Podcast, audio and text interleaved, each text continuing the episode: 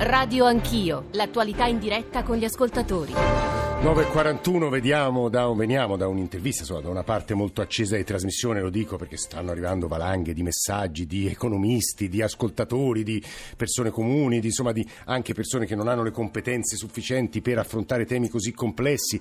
No, lo dico soltanto per spiegare a voi ascoltatori che non sempre è facile costruire un contraddittorio su tutto, e sulla politica, e sull'economia, e su qualsiasi campo del sapere, perché non sempre le persone sono disposte a dialogare, anche perché qualche volta i temi sono sono così complessi che in pochi minuti è difficile, non dico esaurirli, ma insomma affrontarli senza appassionarsi troppo. Mi fermo qui, 335 699 2949, mi scuso con Andrea Montanino, sono con noi eh, anche eh, Gianna Fracassi, Paolo Zabei e eh, Zabeo e il professor Viesti, darò a tutti loro ovviamente la parola, però ad Andrea Montanino, capo economista di Confindustria, che ha sentito come me la voce di Bagnai, chiederei in realtà soprattutto una riflessione su quello che sta accadendo, il dibattito di queste ore, l'economia reale del Paese. Buongiorno Montanino. Antonino. Scusi per la lunga attesa. Buongiorno a lei, si figuri. Ma, eh, prima di tutto vorrei, eh, se posso, commentare eh, un paio di cose che ha detto il senatore Bagnai. Sì. Ehm, una su cui mi trovo assolutamente d'accordo, cioè il fatto che noi dobbiamo essere molto più presenti in Europa. Uh, L'Europa è fatta di uomini e donne, di persone che lavorano lì quotidianamente e la posizione dell'Italia si può portare avanti soltanto se si è presenti si hanno le persone giuste. Quindi credo che qualunque sforzo del governo che verrà per essere più attivo in Europa sia uno sforzo positivo. Dopodiché chiaramente uno può criticare le politiche europee ed è giusto che lo faccia, ed è giusto che si provi a migliorarle ognuno secondo quello che pensa, ma credo che non ci sia spazio per criticare l'Europa nel suo complesso, cioè l'Italia è un paese europeista, è un paese che ha avuto grandissimi benefici dall'essere parte dell'Europa. Forse era europeista, posso dire Montanino, era, era europeista? Eh, era europeista e deve ritornarlo ed è per questo che l'Europa dovrebbe forse avere strumenti maggiori per favorire la crescita economica. Eh, Confindustria ha detto eh, a febbraio nelle assise di Verona eh, in maniera molto, eh, molto, chiara che bisognerebbe avere gli euro bond, che è una parola che ai tedeschi non piace, eh, ma forse dovremmo iniziargliela a spiegare, cioè non si tratta di mutualizzare il debito pubblico, cioè non si tratta di vendere ai tedeschi il nostro debito pubblico italiano, mm. ma si tratta di dotare l'Europa di strumenti di crescita, cioè di titoli che possono raccogliere soldi per finanziare infrastrutture, capitale umano, ricerca a livello transeuropeo anche perché noi non competiamo più tra, Europa, tra Italia e Francia, Italia e Germania, ma la competizione è tra, scusi, tra l'Europa, sì. la Cina, l'India e gli Stati Uniti, quindi è l'economia europea che deve essere più forte, non la singola economia eh, dei paesi europei. E ieri il Presidente Boccia, il Presidente di Confindustria, ha usato parole molto preoccupate rispetto, non dico al governo giallo-verde che potrebbe eh, insomma, vararsi, essere varato, ma rispetto a alcuni provvedimenti che potrebbero prendere. Montanino, perché?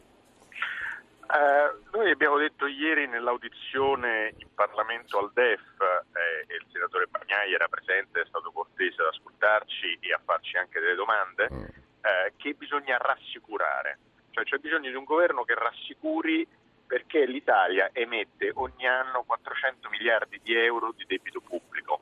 Vede, chi critica dire, il, il, dominio dei mercati eh, dimentica che i mercati poi anche qui sono fatti da soggetti che comprano e vendono eh, titoli, azioni, eccetera, e noi chiediamo a questi signori di comprare ogni anno 400 miliardi di euro, che è una cifra enorme, è una delle più grandi eh, l'Italia è uno dei più grandi emittenti al mondo di titoli.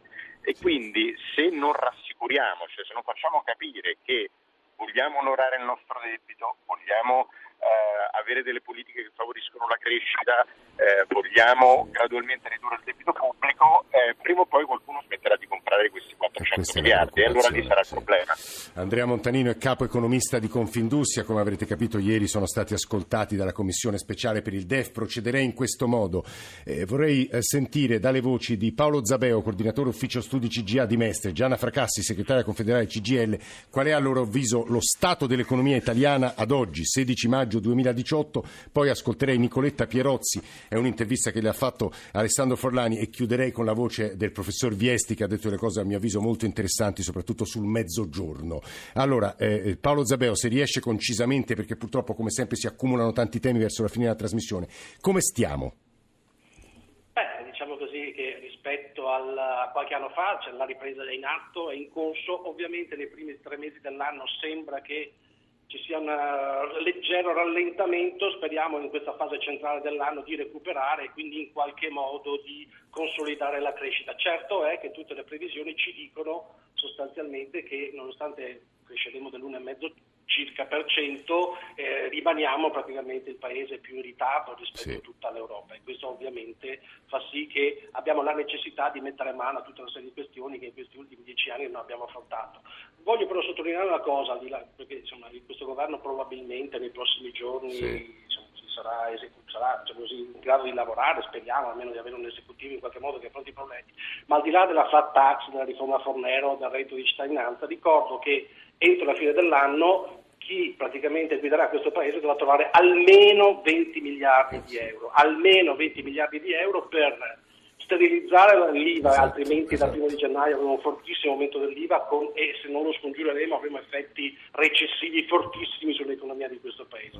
Altri 5 miliardi ce lo chiede l'Unione Europea per sostanzialmente mettere a posto i conti e poi ci sono altri 2 miliardi e mezzo eh sì. e oltre di misure tra rinnovo del contratto di statali, le missioni all'estero eccetera. Quindi è chiaro che magari per carità basta con la campagna elettorale, speriamo che questi iniziano a lavorare e soprattutto ci dicano dove troveranno questi 20 miliardi miliardi di euro. Poi magari casomai praticamente affronteremo anche il tema flat tax, Fornero e il resto. E chiudo dicendo, ovviamente in linea generale cosa abbiamo bisogno? Abbiamo bisogno di meno tasse, meno democrazia, questo lo sappiamo tutti, ma soprattutto la cosa più importante, noi abbiamo bisogno di tornare a investire in questo Paese. Negli ultimi dieci anni c'è stato un crollo del 20% degli investimenti totali, addirittura del 40%. E, e credo, Zabeo, che soprattutto sul crollo degli investimenti pubblici concordino eh, sia Fracassi sia Viesti. Gianna Fracassi, segretaria confederale CGL, buongiorno. Sì, assolutamente sì, questo è il nostro problema principale. Eh, ha ragione chi ha parlato prima di me, direi che forse sono anche 20 che noi abbiamo e registriamo un calo degli investimenti pubblici, questo è il punto. E allora oltre a quelli che sono gli obblighi che il nostro Paese ha, a partire dalle clausole di salvaguardia, quindi c'è un tema sì. sul quale anche noi ieri in audizione abbiamo fatto alcune proposte. Abbiamo chiesto per esempio che non si faccia un'operazione di taglio della spesa pubblica, soprattutto relativamente al welfare, perché questo sarebbe assolutamente non, non sostenibile ma qui bisogna prendere in mano l'idea, avere l'idea molto forte di, una, eh, di, rispondere a quelle che sono le disuguaglianze sociali e territoriali a partire dal mezzogiorno del Paese con un forte intervento pubblico, con uno Stato protagonista. Dico due cose, capisco sì. che ci sono, c'è poco tempo e eh, le dico due cose in, in sintesi. Noi non siamo d'accordo eh, su un intervento che pregiudicherebbe esattamente il tema degli investimenti pubblici, cioè? perché parlare di flat tax ah. evidentemente significa fare un'operazione di nuovo di riduzione della spesa pubblica, avere meno risorse mm. per fare questo sì. intervento. Secondo te, esatto, eh, lo dicono chi, gli istituti seri che hanno proposto questo, questo, tipo di impostazione, lo dicono in maniera esplicita, penso all'Istituto Bruno Leoni, insomma. Sì.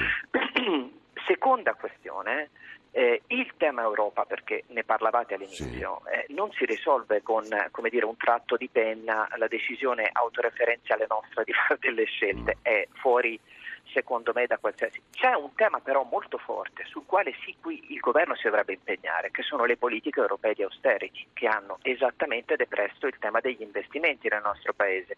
E allora una cosa è rivendicare eh, non solo gli spazi di flessibilità, ma come dire, strumenti che possano garantire e rompere questo sistema. Altra cosa è fare di tutto un'erba un fascio e pensare che Europa e politica europea sono le stesse cose. Questo sarebbe gravissimo per il nostro Paese. È Gianna Fracassi, segretaria confederale CGL, che sta parlando. Io mi scuso e con eh, Alessandro Forlani, il nostro collega, e con Nicoletta Pierozzi.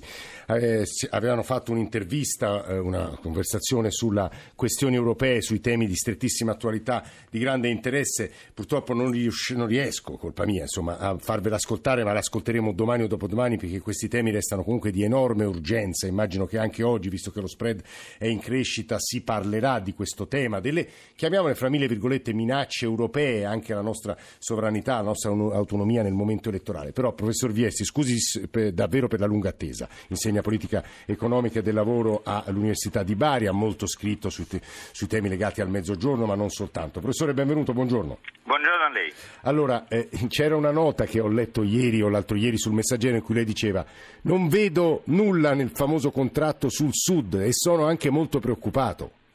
Eh sì, e poi ho visto anche la bozza che è Eh. circolata e mi conferma. Ci sono due grandi temi. Il primo, è stato già detto, bisogna tornare a investire. Investimenti pubblici e privati, soprattutto investendo dove ci sono le maggiori possibilità di crescita, e cioè al sud, non solo al sud ma in tutto il paese. Questa è secondo me la priorità numero uno ed è la strategia che si può portare anche in Europa. Diceva Montanino, Confindustria, Eurobond, eh, si può ri- ritornare a discutere della regola d'oro per togliere una parte degli investimenti pubblici che generano crescita. Scusi, professor Viesti, di nuovo, eh, senza le, le- le sue competenze, ma investire vuol dire avere soldi da mettere nell'economia pubblica o nell'economia privata e vuol dire, credo, fare più deficit. L'Italia non può permettersi di fare più deficit per le ragioni che in questa trasmissione in parte abbiamo già raccontato e perché poi finiremmo, come diceva Andrea Bonanni stamane su Repubblica, per morire da soli come un elefante in agonia. Beh, ci sono due enormi differenze. La spesa corrente si ripete tutti gli anni, mentre la spesa per investimenti è per ogni investimento una tantum. E la seconda è che la spesa corrente difficilmente produce crescita, mentre la spesa per investimenti, ce lo dice per esempio il Fondo Monetario Internazionale, è una spesa che produce crescita e quindi non peggiora, anzi può migliorare i conti pubblici attraverso una maggiore crescita. Il problema è che se stringiamo sempre più soltanto la cinghia, i cittadini stanno peggio, sono sempre più arrabbiati, arri- questo è il arrivano punto. proposte politiche estreme e non ne usciamo. Eh, credo che la- naturalmente lei ha perfettamente ragione che non si risolve schioccando le dita, ma eh, credo che l'indirizzo debba essere quello di privilegiare eh, gli investimenti pubblici e privati rispetto alla spesa corrente e di questo non trovo traccia appunto nella bozza di contratto che ho letto. Il secondo grande tema è quello dei servizi pubblici. Questa è spesa corrente, quindi grandi problemi di efficienza, grandi problemi di risparmi, ma noi dobbiamo garantire ai cittadini la salute, l'istruzione, un ragionevole trasporto, un ragionevole welfare e lo dobbiamo garantire, questa è la mia opinione, a tutti i cittadini italiani. Invece nella, nella bozza, un po' nelle idee dei partiti e dei movimenti che stanno forse per formare un governo, vedo alcune pericolose tendenze a differenziare questi diritti di cittadinanza a seconda della regione di residenza. Questo Beh, lo trovo beh, molto però, pericoloso. beh, però, molto professor pericoloso. Viesti, la Mm. presenza del Movimento 5 Stelle così forte al Sud dovrebbe garantire una invece difesa di quegli interessi E no? adesso vedremo perché il Movimento 5 Stelle non si è mai caratterizzato come un, un movimento politico che spingesse in particolare sui temi del Sud. È stato il Sud che ha dato tantissimi voti al Movimento 5 Stelle, come dire, ha fatto un'apertura di credito. Adesso vediamo che cosa succede. Naturalmente è un movimento in cui ci sono tante opinioni molto Sì. diverse, però le ripeto, guardando la bozza che è circolata ieri sera, eh, mi confermo qualche elemento di preoccupazione su questi temi. Va bene il reddito di inclusione, di cittadinanza per quanto riusciamo a permettercelo, ma senza crescita economica diventa una mera compensazione dei perdenti Sì. e senza servizi pubblici diventa un paese nel quale sosteniamo un po' i più deboli, il che va benissimo, ma non garantiamo più istruzione, salute, trasporti a, a tutti i nostri cittadini come invece dovremmo fare. A dovremmo proposito dei a cittadini ascoltatori, è Gianfranco Viesti che sta parlando. Eh, due WhatsApp audio e poi chiudiamo con i nostri ospiti. Due WhatsApp audio. Chiamo dalla Sardegna, sono un tecnico. L'Italia di cosa ha bisogno come provvedimento urgente? Ha bisogno di togliere questo malloppo che si chiama burocrazia. La burocrazia sta rallentando tutto e quindi anche velocizzare i pagamenti da parte degli enti pubblici perché non se ne può più. È lo Stato debitore verso le imprese. Buongiorno, Stefano D'Ancona. A proposito di quelli che sono i temi urgenti, a mio parere, una cosa che nessun governo sembra aver mai voluto fare è quello di riuscire veramente a semplificare la burocrazia e a ridurre a essenziali e funzionali leggi quelle che governano il nostro paese. E poi a livello economico io ritengo che sia molto più importante il taglio del cuneo fiscale piuttosto che qualsiasi altra invenzione possibile e immaginabile. Paolo Zabeo abbiamo pochissimo, ma insomma, coordinatore ufficio studi CGA di Mestre voleva aggiungere qualcosa, immagino. Sì, sul tema degli investimenti, ribadisco, è il punto cruciale, nodale. Pensi che però spesso l'obiezione che ci viene rivolta è quella si va bene, ma basta la cementificazione, basta le grandi opere, abbiamo già troppe. No, noi abbiamo un paese ad esempio che crolla nel senso che ad esempio l'80% dei comuni d'Italia è un'area ubicata in una zona a rischio idrogeologico, sì. il 40% pensi degli edifici residenziali pubblici sono ubicati in aree ad alto rischio sismico e il 40, lo riporta oggi il Corriere della Sera, una paginata intera, il 40% dell'acqua trasportata dalla nostra rete acquedottistica si perde per strada perché praticamente abbiamo buchi e falle dappertutto. Eh. Quindi su questo bisogna intervenire, ammodernare il paese, altrimenti che futuro abbiamo? Ma come possiamo creare nuovi posti di lavoro se non investiamo? Come possiamo essere competitivi con gli altri se invece praticamente continuiamo a perdere quote di mercato? Ecco, credo che su questo anche chi domani l'altro andrà a governarci deve fare una seria riflessione, un po' meno slogan, un po', un po più concreta. Andrea Montanino, capo economista Confindustria, vuole chiudere un minuto? Eh, mi, mi, associo al tema delle, delle, degli investimenti in infrastrutture. Eh, eh, ormai il livello di investimenti pubblici italiano è tra i più bassi in Europa e questo, eh, questo trend va, uh, va, invertito. Significa però dall'altra parte fare efficienza sulla spesa corrente, come diceva il professor Viesti. Cos'è però c'è margini... impegno, impegno che non viene rispettato nonostante appunto le mille promesse da anni, Montanino, questo ricordiamolo. Perché l'efficienza si fa con micro riforme, non si fa con grandi riforme strutturali. Chiudo ricordando una cosa che diceva il ministro Padua Schioppa, purtroppo mancato sì. troppo presto. Lui diceva un ministro amministra, cioè un ministro è un amministratore, va in ufficio la mattina e fa funzionare una macchina, non va a convegni, non va a fare grandi proclami, ma è come se fosse un amministratore delegato. Forse avremo bisogno, speriamo che questo governo sia un governo di ministri che amministrano. Gianna Fracassi riesce in 30 secondi? Riesco. Sicuramente c'è un tema che eh, riguarda il dissesto idrogeologico, siamo sì. assolutamente d'accordo per ripartire dalle condizioni reali del Paese, eh. perché questo è il tema.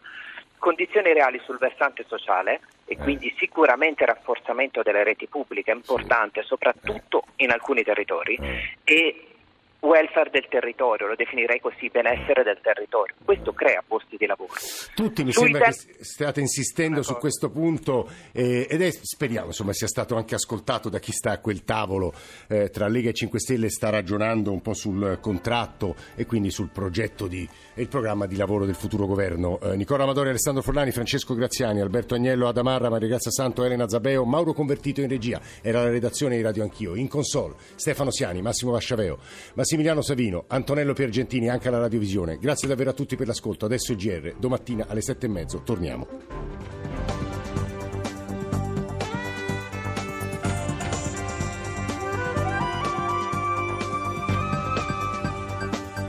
RAI Radio 1